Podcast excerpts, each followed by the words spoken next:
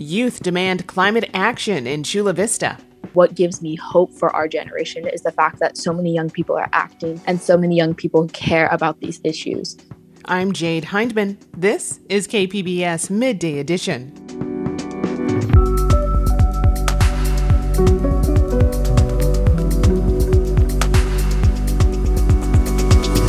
The changes in protocol with the Carlsbad Police Department after a violent interaction.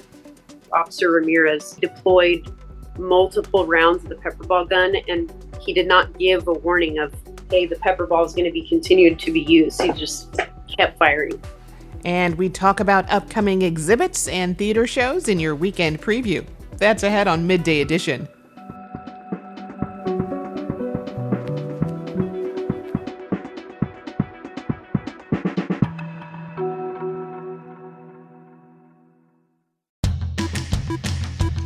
I'm Beth Accomando, KPBS arts reporter and host of the Cinema Junkie podcast. I'm also a geeky gourmet who likes to bake food themed to the movies I watch, like chocolate blood to savor with Dracula, or an extra chewy Wookiee cookie to enjoy with Star Wars. I'm geeky about the things I love, and that makes me a public radio geek as well.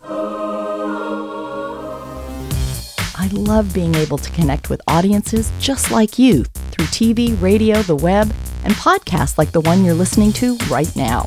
So, are you a KPBS geek? If so, then I'm asking you to get in touch with your inner nerd and become a member of KPBS today. Just go to kpbs.org and click the blue Give Now button and make a donation. That's right, let's geek out together about the things we love. Thousands of students across San Diego will take to the streets today to demand climate justice. It's all part of a global climate strike that will see hundreds of similar marches across the world in an effort to raise awareness and demand public action from elected leaders. Joining me now with more about this strike is one of its participants, Kiala Minicho, a junior at Canyon Crest Academy and board member with San Diego 350, as well as a local organizer of the strike. Kiala, welcome to the program. Hello. What kind of message do you hope that this march and other marches like it will get across to elected officials? To elected officials, I hope this really shows the power of youth voices. While young people aren't able to vote, we are going to be the generation that is most impacted by the current climate crisis. And we are scared for our futures, and we will not stand by. So I hope that it conveys to elected officials the importance of taking urgent climate action on this matter. And can you talk more about that? I mean, about how you've been impacted personally by the effects of climate change? So, I was born in South Florida um, during the 2005 hurricane season. And moving to San Diego, I didn't know a lot about climate change initially, but as I learned more, climate change has been impacting me my whole life. And I think it's really critical that you take actions on issues that affect you because it is important to stand up for things that youth care about, that young people care about, and such an important matter as to saving our world. And can you talk more about what inspired you to take part in the fight for climate justice? Some things that inspired me to take part in the climate justice um, movement was more of the power in pushing both public policy and mobilizing. I think having the inspiration coming from my peers, coming from getting support with elected officials, coming from actually taking climate action means so much to me and it means so much to other youth because it really know like it's very heartening to know that the work that we're doing makes a difference.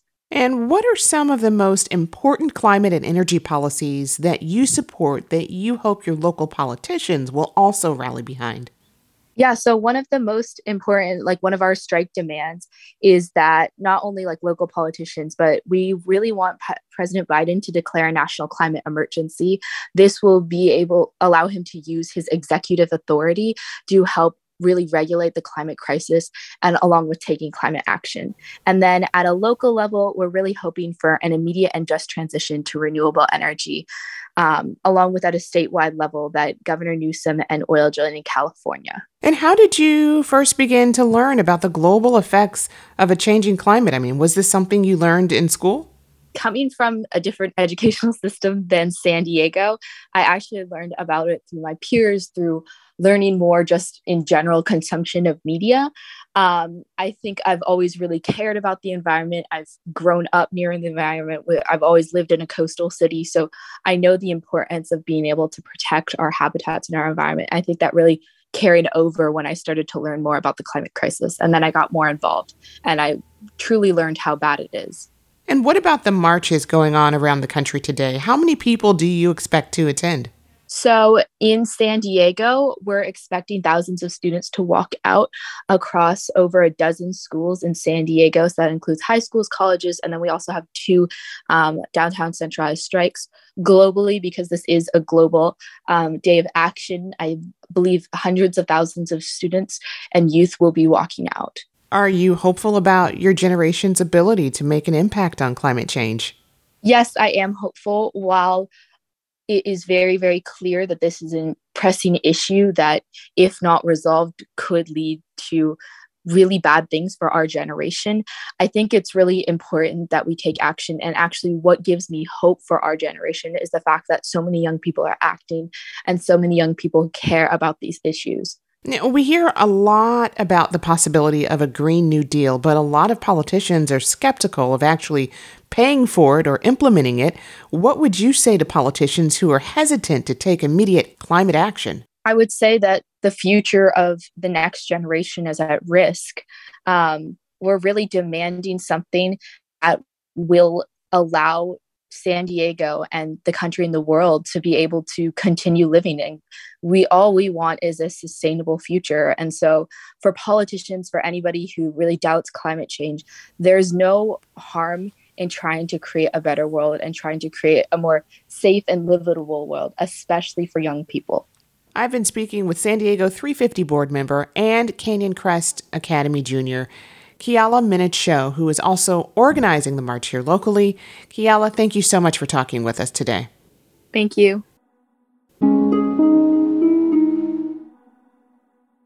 Last year, Carlsbad police used a beanbag gun and pepper balls on two suspects, and it led to big changes. KPBS investigative reporter Claire Trageser says the police involved were suspended and there's new training. A warning this story contains graphic sounds and images. On a Saturday night in April 2021, Carlsbad police officer Jordan Walker was searching for a stolen Kia SUV. He headed to an area of town near the I 5 known as a hotspot for crime. We're passing Macadamia now, still south. Walker spotted the car. It was being driven by a woman with a male passenger. He pulled them over and asked them to get out of the car. Driver, shut the car off! The driver refused, but the passenger the listened. Off. But when they tried to handcuff him, he fought back. So officers took him to the ground and punched him repeatedly. I can't breathe, dude! Look, my hands are free! I can probably get some pepper ball through that driver's side. Corporal Derek Harvey fired a beanbag gun to puncture a hole in the car's rear window. Then Officer Edward Ramirez fired pepper balls at the woman, 57 rounds in all, while she was in the car and after she jumped out and began to run. Officers ended up tackling and arresting her inside a nearby hotel. As far as police use of force incidents go, this one was not all that unusual but the actions by the Carlsbad Police Department following the incident were.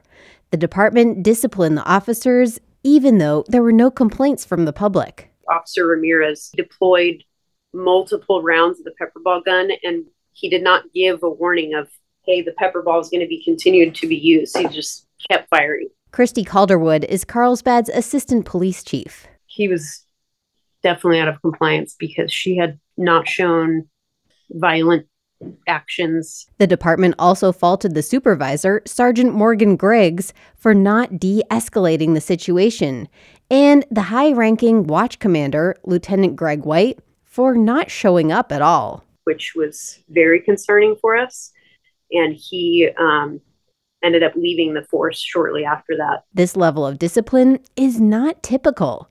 Just 3% of local officers who used enough force to cause severe injury received any discipline. That's according to a KPBS analysis of local incidents since 2000. In Carlsbad, the department also created new training and reached out to community groups for input on a new de escalation policy, including the North County Equity and Justice Coalition. Yusuf Miller is the co founder. It, it was a really easy and smooth process. I really enjoyed it. We were understood by the police department. They were understood by us and and it moved it moved along without the a lot of the contention you see in other meetings. You know, people ready to throw shoes and books at each other and all this kind of stuff and the arguments. The Carlsbad Equity Coalition has also seen police improve their attitudes. Ali Vredenberg is president. There's this moral responsibility to protect everyone that they can. And so it's creating this mindset of reducing harm to everyone and having a reverence for human life. Still, Miller says none of this would be happening without the killing of George Floyd by Minneapolis police. Before uh, George Floyd, before George Floyd, we only got three answers when it came to discussions like this. Only three answers no, no, and hell no. He says the fire of the summer of 2020 led to the calmer discussions happening today. Claire Trageser, KPBS News.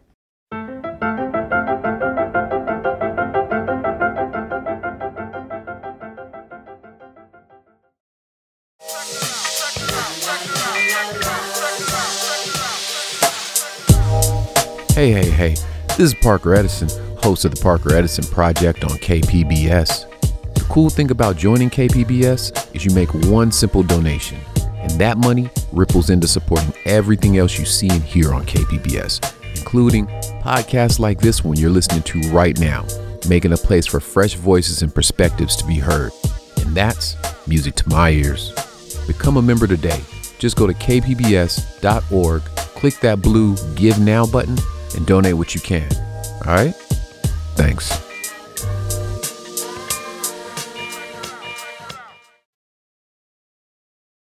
You're listening to KPBS Midday Edition. I'm Jade Hindman. In our weekend preview, we have lots of live music, dance, and design. Joining me with all the details is KPBS arts producer and editor Julia Dixon Evans. Julia, welcome. Hi, Jade. Thanks for having me. San Diego Design Week is underway, and it's a chance to explore the influences and inspiration of design in all its forms across San Diego and the San Diego Tijuana region. And a lot of design minded people are looking ahead to the 2024 World Design Capital designation that was recently jointly awarded to San Diego and Tijuana. Uh, there are also more than 90 events, exhibits, workshops, and tours for the week. So, do you have some highlights for us?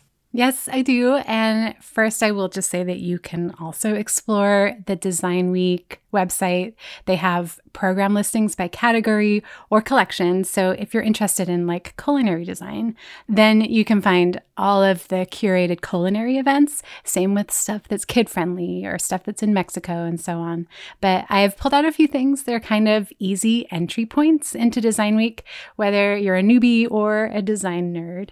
First is the Posters of Optimism exhibition that's at Art Produce in North Park. There are dozens of posters, and they're all on this theme of optimism, sometimes in a sort of sassy way. Like one of my favorites, this is by Taylor Chapin. It has a painting of a cat on it with then a bright pink lettering overlay that says, Don't give up because you'll have too much free time. But there's also affirmations and there's more abstract ones. Some of the other artists, there's Scott Gengelbach, Jay Vargas, Chitra Gopalakrishnan, Christopher Tucker, and dozens more. There will be a reception tonight at Art Produce from 5 to 7, and then it will be on view through November 12th or online. And up north in Oceanside is another visual art exhibition that's at the Hill Street Country Club. This one's called Processing and it features functional art and process based or materials based design. There are four artists, designers, sculptors, and ceramicists, and that one is just one day only with a reception Saturday from 5 to 9. And then in fashion design, they're having an international fashion show and market. That's on Saturday at Fair at 44 in City Heights. They'll have international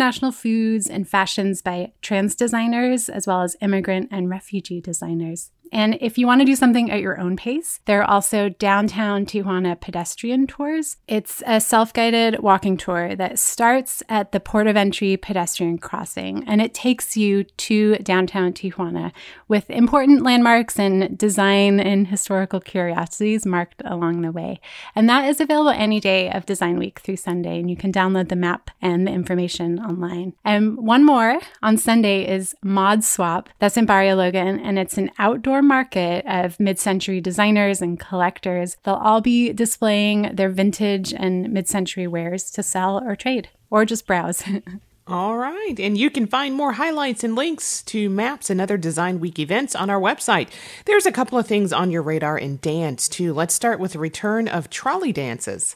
Yeah, so Trolley Dances has been around for about 24 years. It was founded by Jean Isaacs and the San Diego Dance Theater as a way to make dance accessible and affordable. Site specific dance like this means no stages, which means no theater costs. And using the trolley system, the tours deliver audiences between these performance sites, but they're also in public spaces, so a passersby can just walk up and watch too. And they're using the new Blue Line trolley this year, and it will be a two hour guided tour that starts at the Noble Drive Transit Center that's in La Jolla near UCSD. And instead of the two weekends of trolley dances that, that they usually do in previous years, this year is just the one weekend, just this Saturday and Sunday, and the tours start every hour from 10:15 to 2:15 both days. Tickets are $25 for the tour for general admission, but there are some discounts. And um, youth and 18 and under are free, and they will get a pronto pass. And these shows are selling out. This morning I checked, and there are just a few time slots um, with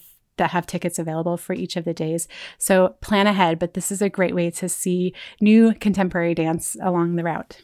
And for visual art, there's an exhibition of paper theaters at the La Jolla Historical Society. Yeah, this is called The Smallest Show on Earth, and it's a collection of these miniature toy or tabletop models of theaters, opera houses, and historically they came to popularity as these little advertisements or souvenirs during the Victorian era in London, and you could buy the kits from the theater's concession stands to build yourself at home. So that is having an opening reception tonight from 6 to 8 p.m. at the La Jolla Historical Society, and then it will be on view through January 22nd.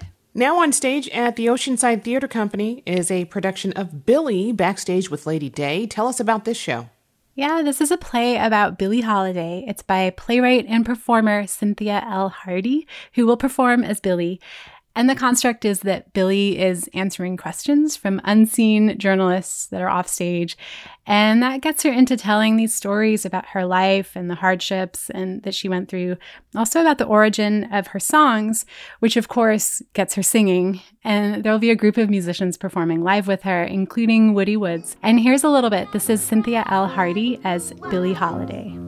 Sparkle, bubble, they're gonna get you in a whole lot of trouble.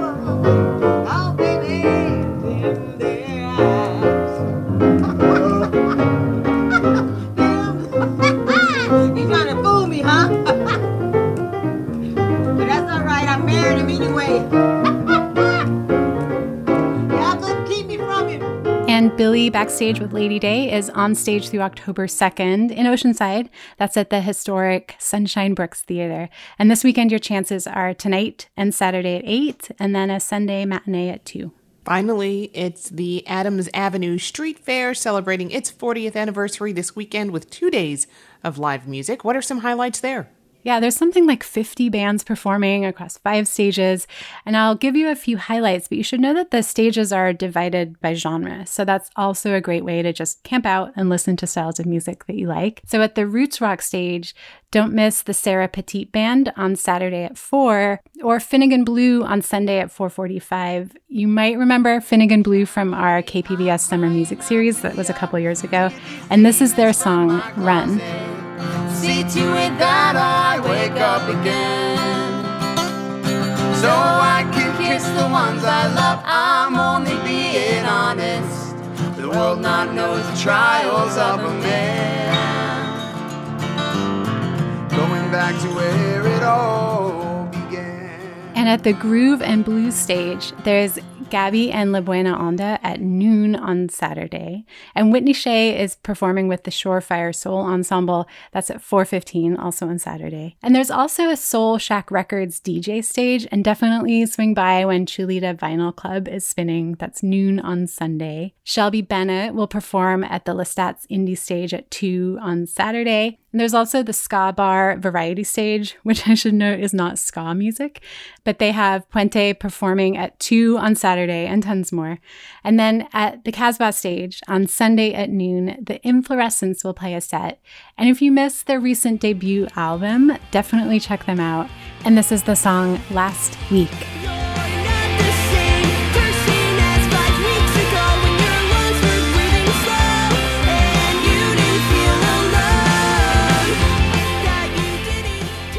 Adams Avenue Street Fair is Saturday from 10 a.m. to 10 p.m. and Sunday from 10 a.m. to 6 p.m. and it's free. You can find details on these and more arts events or sign up for Julia's weekly arts newsletter at kpbs.org/arts.